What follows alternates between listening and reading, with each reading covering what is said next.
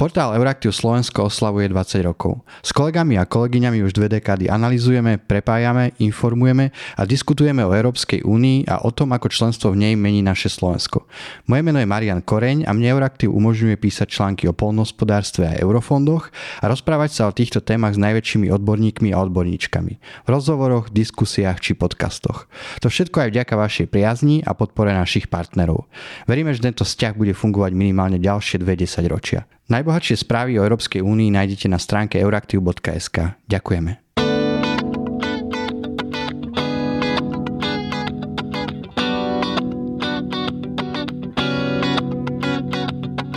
Ďakujem, že ste, že ste zostali teda na tento druhý panel, v ktorom sa budeme venovať téme Európskej únie ako teda téme predvodnej kampane. Načrtli sme to už v predchádzajúcom paneli. Myslím si, že teraz vo všetkých verejných aj súkromných konverzáciách tá téma volieb je prítomná.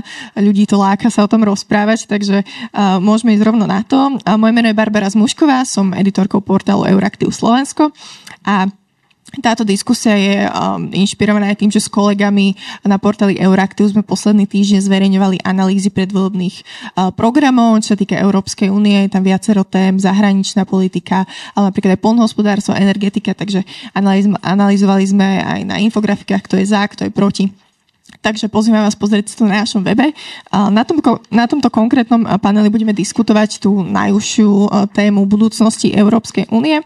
Um, a teda vítam už uh, mojich hostí, panelistov. Uh, v prvom je to pani uh, sociologička, profesorka politológie, pani Sonia Somolány. Dobrý deň. Dobrý deň. Uh, a potom je to pán uh, rovnako politológ, profesor Jozef Bátora. Dobrý deň. Tiež za spoluorganizáciu tohto podujatia ďakujem zastúpeniu Európskej komisie na Slovensku, aj že sme mohli byť v ich priestoroch. Poďme teda rovno na to, lebo toho času nemáme až tak veľa, ale ak budete mať otázky, tak môžete rovnako ako v predchádzajúcom paneli použiť teda platformu Slido, určite to poznáte, hashtag je Soteu. Ak ste tu, kľudne na mňa môžete mávnuť a môžeme sa porozprávať aj tak osobne.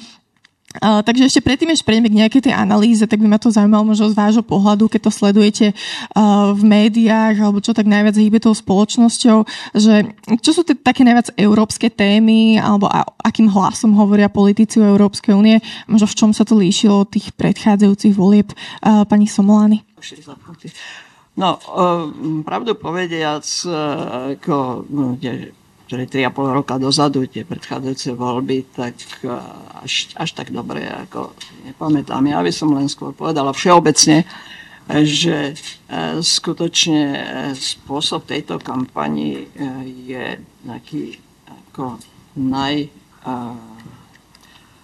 najhlučnejší v istom zmysle a jazyk, ktorý sa používa, je nadpriemerne vulgárny.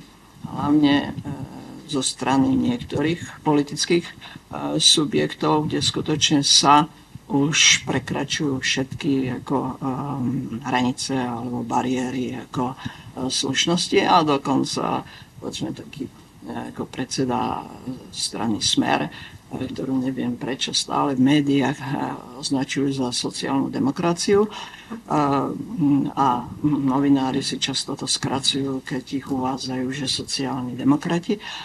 A, tak obhajuje ten spôsob, že v politike je to predsa bežné, ako aj silnejšie, ako výraz je práve na ceste sem, som si prečítala rozhovor s ním v postoji, čiže ako e, médiu, ktoré nie je práve naklonené ako tejto, tejto strane.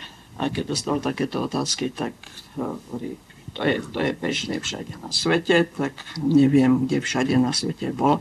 Ale bohužiaľ, ten spôsob komunikácie, politickej komunikácie um, veľmi silne ovplyvňuje potom aj všeobecnú verejnú, komunika- verejnú komunikáciu.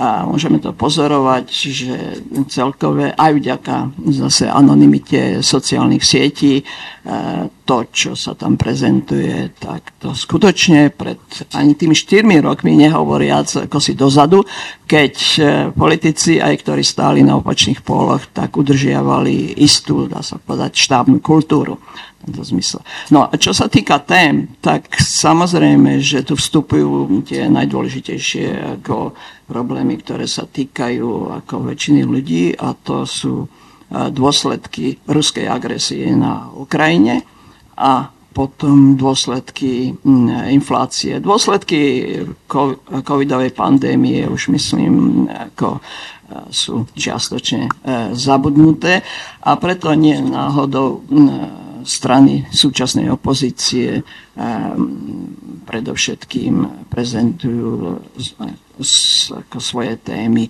zabezpečenie niž, nižších cien, vyššej životnej úrovne a hlavne ako jedna časť, teda tá, ktorá sa prikláňa k extrému. A, a bohužiaľ aj strana bývalého na, niekoľkonásobného premiéra s heslom My zabezpečíme mier na Ukrajine a e, zrušíme sankcie proti bojujúcemu Rusku. Takže to sú asi tie hlavné témy, okolo ktorých sa to točí. Na druhej strane však politické strany, ktoré boli buď e, predchádzajúcej vlády, teda preto úradníckou, e, alebo tie, ktoré boli mimo parlamentu, nie sú zďaleka tak počuteľné, ani tak viditeľné.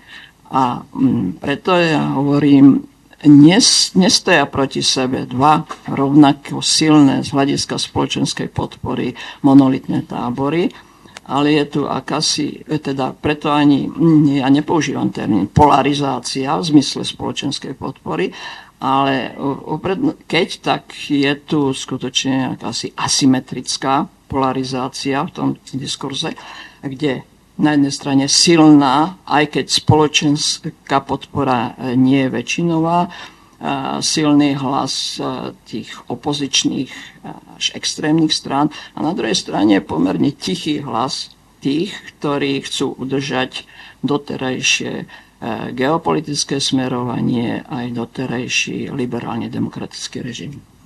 Ďakujem, pán Bátora. Vidíte to tiež tak, že vlastne o tých európskych témach tak nejak celkovo nie, nie je počuť, lebo aj keď sa o nich hovorí, tak sa o nich hovorí tak potichu? Ja súhlasím s pani profesorkou Somolani, vo všetkom podpisujem, čo povedala. A dodám možno nejaké ďalšie trendy, ktoré, ktoré nám pomôžu možno pozrieť sa na tieto súčasné Um, súčasné voľby a teda na tú diskuziu o Európskej únii, ktorá v nich uh, prebieha.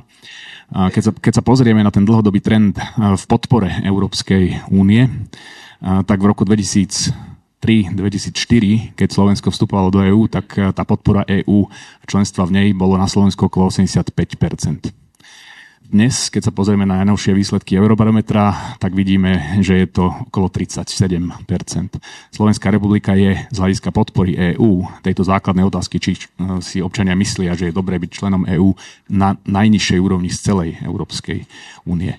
To znamená, že tu došlo k výraznému a radikálnemu prepadu v priebehu posledných, eh, môžeme už hovoriť o 20 rokoch, od kedy Slovenská republika vstúpila do EÚ, čo je, čo je radikálna zmena. Môžeme sa samozrejme potom rozprávať o dôvodoch, ale to je, to je teda teraz momentálne, by som povedal, príliš široká, príliš komplexná debata na to, aby sme ju teraz adresovali. Druhá vec, druhý trend, tá druhá, druhý vývoj, ktorý tu máme, je ten bezprecedentný útok Ruska na Ukrajinu a teda návrat konvenčnej vojny do Európy. To znamená, že to bezpečnostno-politické prostredie, v ktorom v súčasnosti Slovenská republika funguje, je radikálne odlišné od toho, ako to vyzeralo povedzme napríklad pred, len pred desiatimi alebo pred štyrmi rokmi a samozrejme v tom období, keď sme vstupovali do EÚ. No a potom tým tretím, tre, treťou zmenou, ktorá, ktorú teraz vidíme úplne markantne a flagrantne, je otočka Roberta Fica a strany Smer z hľadiska toho, ako hovoria o Európskej únii a ako sa stavajú k Európskej únii.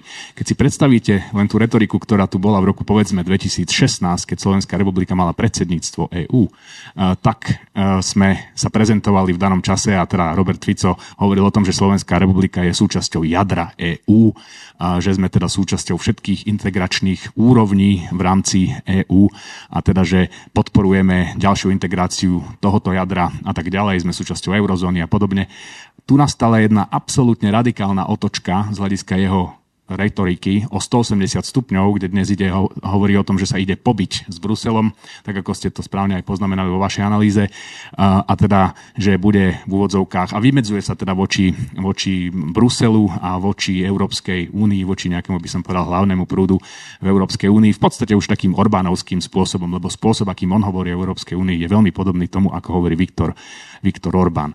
To znamená, že toto je, by som povedal, jeden z takých najmarkantnejších bodov tejto, tejto kampane.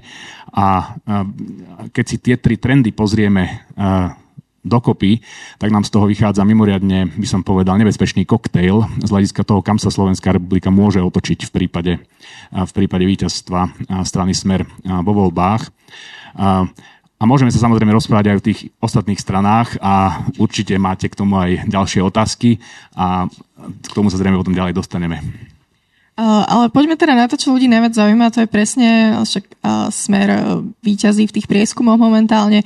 Ja keď som robila tú analýzu, tak som označila jeho pozíciu v otázke podpory EÚ za nejednoznačnú.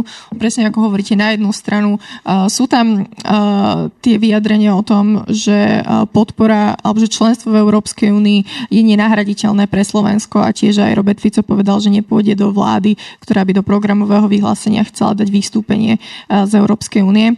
A to bola odpoveď na to, že napríklad republika ale aj Slovenská národná strana hovoria o veľmi veľkej reforme Európskej únie, ktorá by sa mala vrátiť iba k nejakému hospodárskemu spoločenstvu. A republika hovorí, že ak by takáto reforma, ktorá realistická veľmi nie je, tak ak by neprešla takáto reforma, tak chcú iniciovať referendum o vystúpení z Európskej únie. Takže poďme sa pozrieť na to, ako, ako by to mohlo vyzerať, keby bola tá vláda Smeru, aj keď nevieme presne, s kým boli koaliční partnery, s tým, že oni nedá sa presne o nich povedať akú majú, akú majú tú agendu v Európskej únii. A napriek tomu, že je tam tam veľký posun od toho roku 2016, tak vždy to bolo na Slovensku také, že jedna vec je uh, tie vnútroštátne nejaké prejavy pred slovenským publikom a potom niečo iné pred tým bruselským. Tak bolo by to naozaj také, že by sme boli tí rebeli Orbánovskí spojenci, alebo možno už keby sa táto vláda dostala do čela, tak uh, by znovu mala záujem na tých európskych štruktúrach pôsobiť ako člen týmu. Uh, pani Somlany? Chcela dodať k tomu, čo som povedala na začiatku, že e, napriek tomu, že pri veľmi zjednodušenom pohľade sa ľudia môžu javiť, že tu stoja proti sebe ako dve skupiny, dva tábory ako politických strán. Nie je tomu tak. E, ja by som tak rozlišila aj z toho hľadiska, čo nás čaká ako po voľbách, nech už to akokoľvek dopadne, e, že sú tu tak štyri typy politických strán, a to z hľadiska zahranično-politickej orientácie a postojov k EÚ. Jak som si to ako vybrala, hovorím, som vďačná tej analýze, čo ste spravili.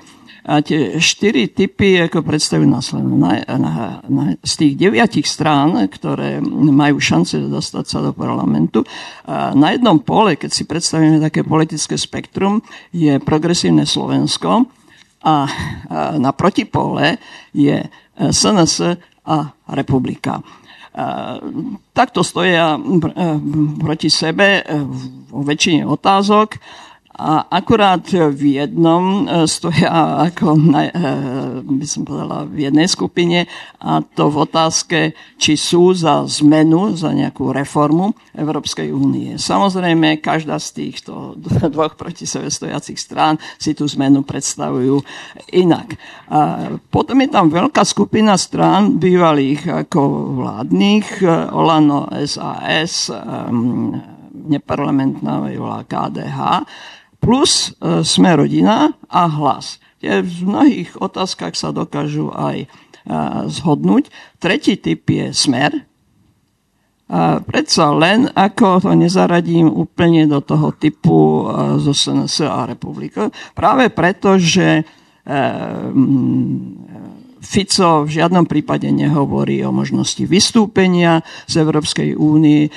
Jedine veľmi ako radikálne sa vyjadril na otázku, e, aký je jeho názor na zrušenie veta a zavedenie ako rozhodovania kvalifikované väčšinou. Tam vtedy povedal práve v tom rozhovore pre postoj, že v tom prípade nemáme čo robiť e, v Európskej, v Európskej únii. Ale um, od neho um, ja nevidím ako rozbu, že by skutočne chcel z Európskej únie. Skôr bude napodobovať politiku Orbána, teda, že bude hrať rolu toho, toho rebela a vlastne e, ako sabotovať niektoré nutné spoločné rozhodnutia Európskej únie. No, ale tak to je dostatočne ako škodné. No a medzi tou veľkou skupinou Olano SAS, KDH a k ním je v mnohých otázkach sa pridáva aj hlas a potom sme rodina je tak, že možné ako ozaj v niektorých veciach súhlasí so smerom a niekde dokonca sa môže ako zhodnúť aj z PS.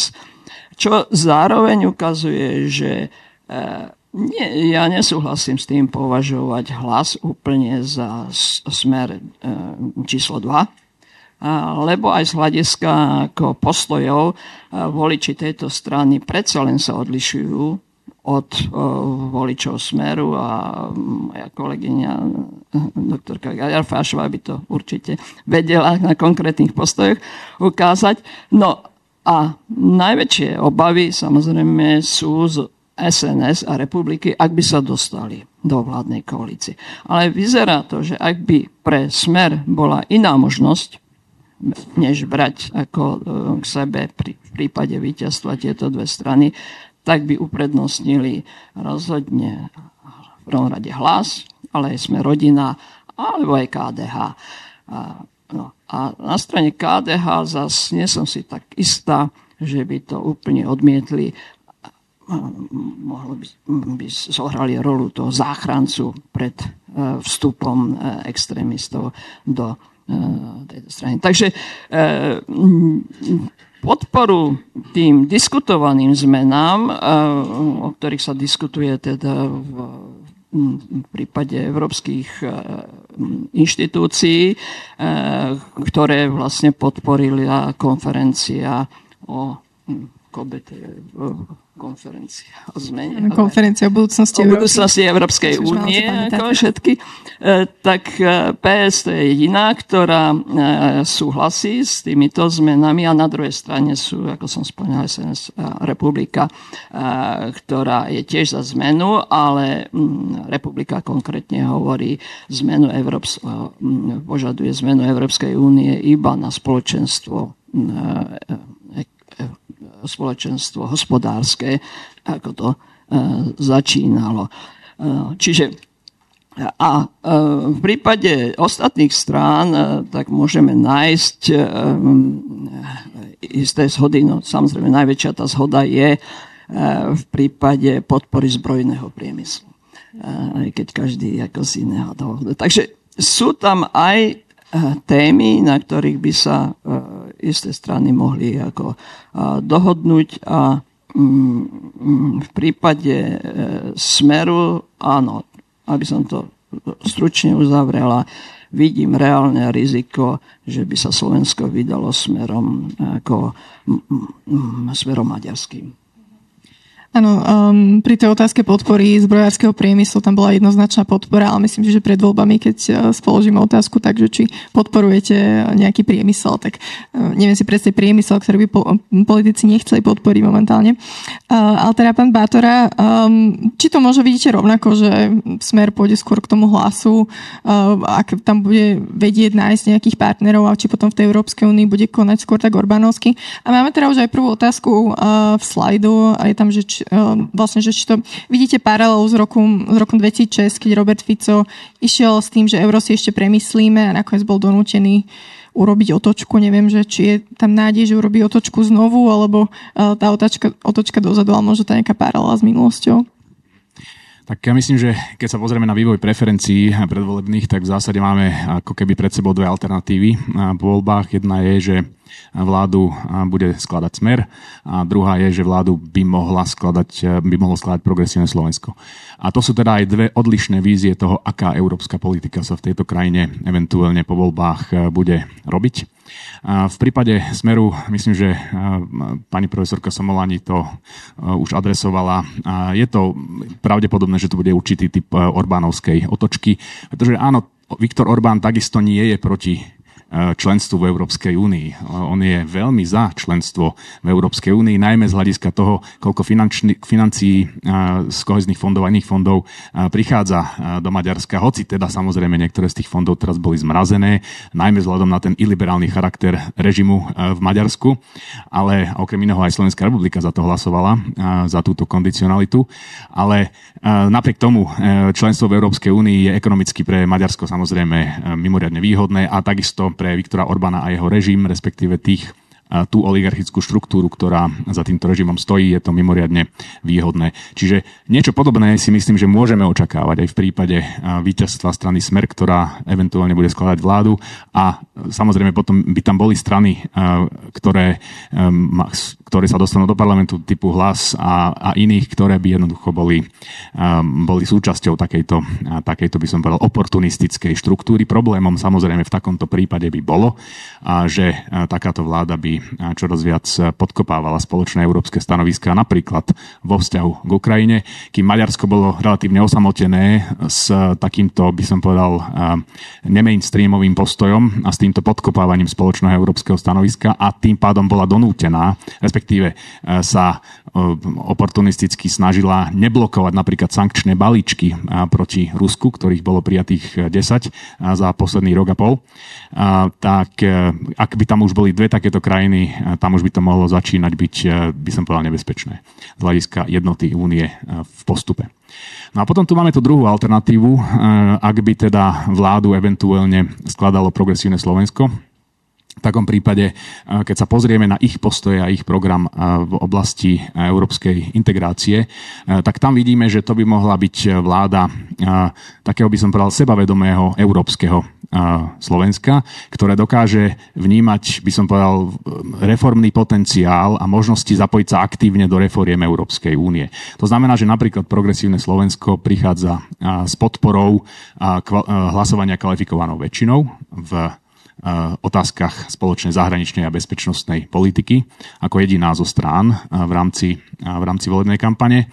Um, takisto majú, takisto podporujú nadnárodné zoznamy kandidačnej listiny vo voľbách do Európskeho parlamentu, čo je tiež určité novum a poskytlo by to priestor na, povedal by som, celoeurópske zastupovanie záujmov, pretože mnohé z tých politík, ktoré sa diskutujú v Európskom parlamente, nie sú čisto národné a nejde tu o zastupovanie národných záujmov alebo národno-štátnych záujmov. Ide o zastupovanie záujmov vo vzťahu k politikám Európskej únie, ktoré sú nadnárodné a celoeurópske. Mnohé z tých iniciatív. To znamená, že veľmi rozumné by bolo, pokiaľ by niečo podobné bolo vytvorené, malo by to, by som povedal, demokratizačný potenciál. Čiže v tomto prípade jednoducho progresívne Slovensko je pripravené ísť cestou podpory rozličných inovatívnych iniciatív, ktoré sú v Európskej únii, povedzme princíp špicen kandidátov, ktorí by mali byť základom, základom formovania Európskej komisie, čo by vytvorilo lepšie podmienky povedzme pre demokratickú legitimitu tejto inštitúcie a tak ďalej. Čiže dalo by sa povedať, že nás tu po voľbách čakajú dve také alternatívy. Jedna je Orbánovsko-oportunistická alternatíva vedená smerom, druhá je sebavedomo člensko-krajinová iniciatíva alebo iniciatíva sebavedomej členskej krajiny vedenej progresívnym Slovenskom. Um, ja len dodám, že teda um, poprvé dodám, že uh, čo sa týka tých tém nadnárodných kandidátnych listín, uh, systému Spicen kandidát alebo možno aj zmeny um, nejakých kompetencií Európskeho výboru, tak to som sa musela tých strán dosť konkrétne pýtať, že čo si o tom myslia, pretože nie je to niečo, čo by si písali do programov, vonkoncom to nie je niečo, čo by komunikovali nejak aktívne. Um, ale potom uh, to progresívne Slovensko bolo vo väčšine týchto tém dosť osamotené, takže je to potom aj otázka, že ako by vyzerala tá koalícia, čo by v prípade hlasovania o, tých, uh, o tých zmene hlasovacích práv ako, ako by si to tam medzi sebou nejako rozhodili. Ale zostaňme ešte pri tom Rusku, lebo je to aj otázka, ktorú máme uh, na aj keď nemyslím si, že tuto disponujeme až takými internými informáciami o tom, aké sú prepojenia smeru na uh, ruskú ambasádu, ale každopádne, čo mňa zaujalo, že napriek tomu, že t- ten postoj smeru k sankciám je ambivalentný, doteraz hovoria, že musíme preskúmať ich efektivitu, čo je to trochu taký inotaj hovoriť, že vlastne rovnako sa o tom uh, vyjadrí vyjadruje Orbán, takže zhruba vieme, že minimálne nejaké obstrukcie sa od nich dá čakať. Tak takmer všetky strany vlastne okrem Republiky a SNS boli jednoznačne za rozšírenie Európskej únie a povedali tak, že ak tie krajiny splnia tie um, ktoré sú vlastne podmienky vstupu, uh, tak samozrejme je to otvorené. A im sa to trochu aj nevyplatilo. Som videla na nejakom, nejakých tých dezinformačnejších weboch, že Smer musel sa nejako obhajovať, že áno, ale že tie podmienky sú nejako prísne, že prečo to vlastne komunikujú, že um, ukazuje to, že stále majú nejakú snahu um, rešpektovať nejaké tie pravidlá, ale keď ich voliči očividne sú proti tej Ukrajine, tak prečo nepovedia, že um, Ukrajinu nepríjmeme v hociakom prípade, pani Somlány? Môžeme len špekulovať, a, ale mm, asi nepredpokladajú, že voliči zas e, tak e, za prvé, e, voliči boli veľmi informovaní, čo to obnáša, že teda možno si ako uvedomujú, že menej sa potom ujde nám, že kým sme teraz čistý príjimateľ eurofondov, tak potom to už bude komplikovanejšie. Ale myslím, že toto si ešte tak veľmi neuvedomujú. Ale tam je, tam je aj ďalšia podmienka, že ak splnia, a to veľmi prísne, všetky podmienky až potom. Takže nemyslia si, ako, že by to prišlo veľmi skoro asi aj nepočítajú, že Ukrajina má šance v najbližších rokoch splniť tieto podmienky. A podobne je to aj s otázkou podpory, nepodpory rozširovania NATO. Ako, vlastne za sú PS, Hlas, SAS, Olano, Sme, Rodina, KDH, ale tiež tam uvádzajú, čo je celkom prirodzené, po skončení ruskej agresie a splnení všetkých ako podmienok. Na druhej strane je zaujímavé, že smer sa vyjadruje tak nejednoznačne. Nepovie jedno, ako jednoznačne radikálne, že nie, ale hovorí, že áno, Švédsko, ale ako opäť s takými troma bodkami nie. jednoznačne proti ako vstupu a rozširovaniu ako NATO je republika a SNS. Um, um, ale e, vrátim sa ešte k tej vašej otázke, že teda ak by zostavovalo e, vládu PS, tak e, ich veľmi ako sebavedomí ambiciozne predstavy o tých zmenách v Európskej únie, ktoré by Slovensko ako malo podporovať, tak samozrejme by narazili. Narazili, pretože žiadna z tých ďalších potenciálnych koaličných strán nesúhlasí s ničím, naopak podporuje e, posilnenie právomoci e, Európskeho výboru v parlamente, čím sa vlastne obmedzí e, kompetencia samotnej vláde. A sú tam, by som povedala, niektoré, ako aj v prípade SAS, ktorá je áno, jednoznačne e, prozápadná strana, ale hlavne v niektorých vyjadreniach e, predsedu, e, ktorý nevyniká práve mm, geopolitickou gramotnosťou, vyjadrenia, ktoré sú šmrcnuté takým nacionálnym populizmom. Nakoniec aj to odmietanie zákazu aut so spalovacím motorom, ich výroba po roku 1935 E, ide nakoniec aj proti ekonomickým ako zájmom a zároveň je iróniou, že vôbec im to nezvyšuje preferencie.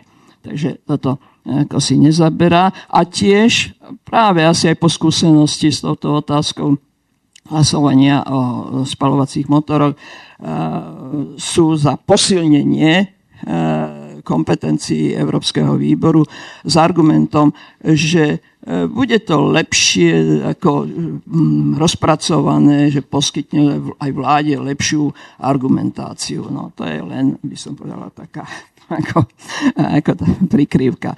No a čo sa týka KDH, síce ostáva verné transatlanticizmu, a aj v prípade otázky strategickej autonómie Európskej únie nie preto ako veľmi jednoznačné. A, ale ehm, teda v tomto chce podporovať projekt Európskej obranej únie, no len v tých oblastiach, ktoré nespadajú do kompetencií eh, NATO.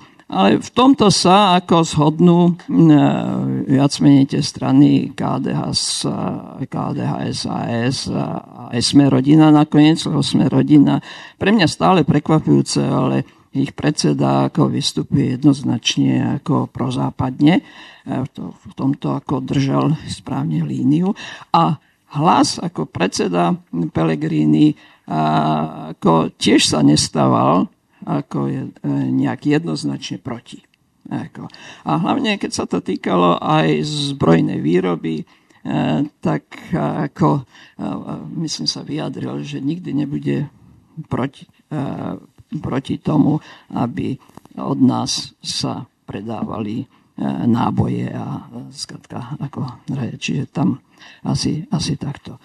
No, Republika SNS, ako ak by boli koaliční partnery, tak e, ich e, výtlak by nebol veľký. A ja si myslím, že tam by bol dôležitý potom dôležité rozhodnutia a, a postoje um, dominantnej strany Smeru. Um, možno ešte prezradím z kuchyne ma zaujalo, keď ste hovorili o vyjadreniach predsedu strany, tak bolo pre nás dosť ťažké niekedy. Dostali sme aj protichodné vyjadrenia z jednej strany, že rozhodnúť, že čo je vlastne ten hlas tej strany. Um, niekedy, niekedy tí predsedovia alebo ich vyjadrenia potom nám hovorili tí um, čo sú nejakí garantovia tých odborných tém, že ale to nie úplne všetci tak vnútri vnímame, takže je to celkom zaujímavé sledovať aj tie interné uh, rozkoly uh, v tých stranách. Uh, máme teda posledné, posledných 15 minút, keďže hostia musia bohužiaľ veľmi prísne odísť, takže ak máte nejaké otázky, tak jednoznačne vás vyzývam uh, to využiť, ale ja by som sa ešte možno spýtala na tému práv, právneho štátu, čo mňa zaujalo, keď som sa pýtala strán na ten mechanizmus podmienenosti eurofondov, ktorý bol teraz zatiaľ použitý iba voči Maďarsku, tak vlastne iba progresívne Slovensko mi odpovedali bez akéhokoľvek ale, že odpovedali mi, áno, podporujeme to, ak stran, ako ak štát nechráni tie európske fondy, tak by mali byť, mali byť zobraté. A potom tam bola veľmi veľká skupina tých strán, kde som to možno až tak nečakala. KDH, SAS, Olano aj Sme rodina, ktorí tam dali taký nejaký výkričník, že ale nechceme nejakú spolitizovanosť, nechceme spolitizovanosť Európskou komisiou alebo Európskym parlamentom, alebo tam zaznelo, že iba na základe rozhodnutia súdneho dvora Európskej únie, tak um, čo je vlastne takáto nejaká tendencia aj v tých prozápadných, proeurópskych uh, stranách uh, šíriť tam možno nejakú negatívnu emóciu voči, voči týmto predstaviteľom Európskej únie, snažia sa tým možno načrieť k tým voličom strán ako sú Smer alebo Republika, ktorí idú sa byť s Bruselom, chcú sa aj oni trochu byť s Bruselom? Um, to ťažko povedať, že čo ich presne motivuje uh, k tomu, ako uvažujú nad tým. Um, myslím, že by sme si to museli individuálne zanalýzovať uh, v jednotlivých prípadoch. Ale uh, z hľadiska teda reformy EÚ, keď sa na to pozrieme ako z hľadiska týchto návrhov, ktoré sú na stole, samozrejme, že je to tak, že akokoľvek by prišli návrhy aj celkom jednotné zo slovenskej, zo slovenskej strany, napríklad zo strany Slovenskej republiky, tak akokoľvek ako vždy je to veľmi komplexný proces, ktorý vidíme pri rokovaniach o, už len o tej otázke, či vôbec otvoriť zmluvy o Európskej únii, pretože tá, to je vlastne potrebné často na zásadnejšie reformy, tak tam, tam samozrejme už len tam je ťažké dosiahnuť jednotu medzi členskými štátmi. To znamená, že akokoľvek by teraz prichádzali nejaké návrhy na reformu, vždy to bude výsledkom potom nejakých koaličných rokovaní na jednej či na druhej strane a potom samozrejme rokovaní medzi členskými štátmi Takže e, tie návrhy, ktoré sú povedzme od jednotlivých strán, sú treba brať e, z tejto perspektívy. Ešte poznámka krátko k tomu výboru pre európske záležitosti, pretože to je jeden, jeden z bodov, ktorý podľa mňa by, je trošku zvláštne, že by progresívne Slovensko tak veľmi vážne trvalo na tom, že nie je potrebné posilniť kompetencie výboru pre európske záležitosti. Pretože samozrejme demokratická kontrola európskych politík neprebieha iba na úrovni EÚ, povedzme medzi, vo vzťahu medzi Európskym parlamentom a Európskou komisiou, respektíve Radou EÚ, teda na úrovni európskych inštitúcií, ale samozrejme prebieha aj na úrovni členských štátov a na úrovni parlamentov členských štátov. Konkrétne Slovenská republika má tzv. silný parlament, a to znamená, že náš parlament, tak ako napríklad v Dánsku parlament alebo aj v Rakúsku, má mandát, má možnosť zaviazať vládu k určitému typu postoja v rokovaniach v rade. To napríklad španielský parlament nemá, takisto to nemá ani nemecký parlament. Náš parlament to má paradoxom, ale je, keď sa pozriete a máme k tomu viaceré diplomové práce, napríklad, ktoré robili študenti na katedre politológie u nás, však Sonia, ty vieš, tak e, tie ukazujú, že ten výbor pre európske záležitosti v slovenskom prípade zďaleka nezohráva tú úlohu, ktorú by zohrávať mal.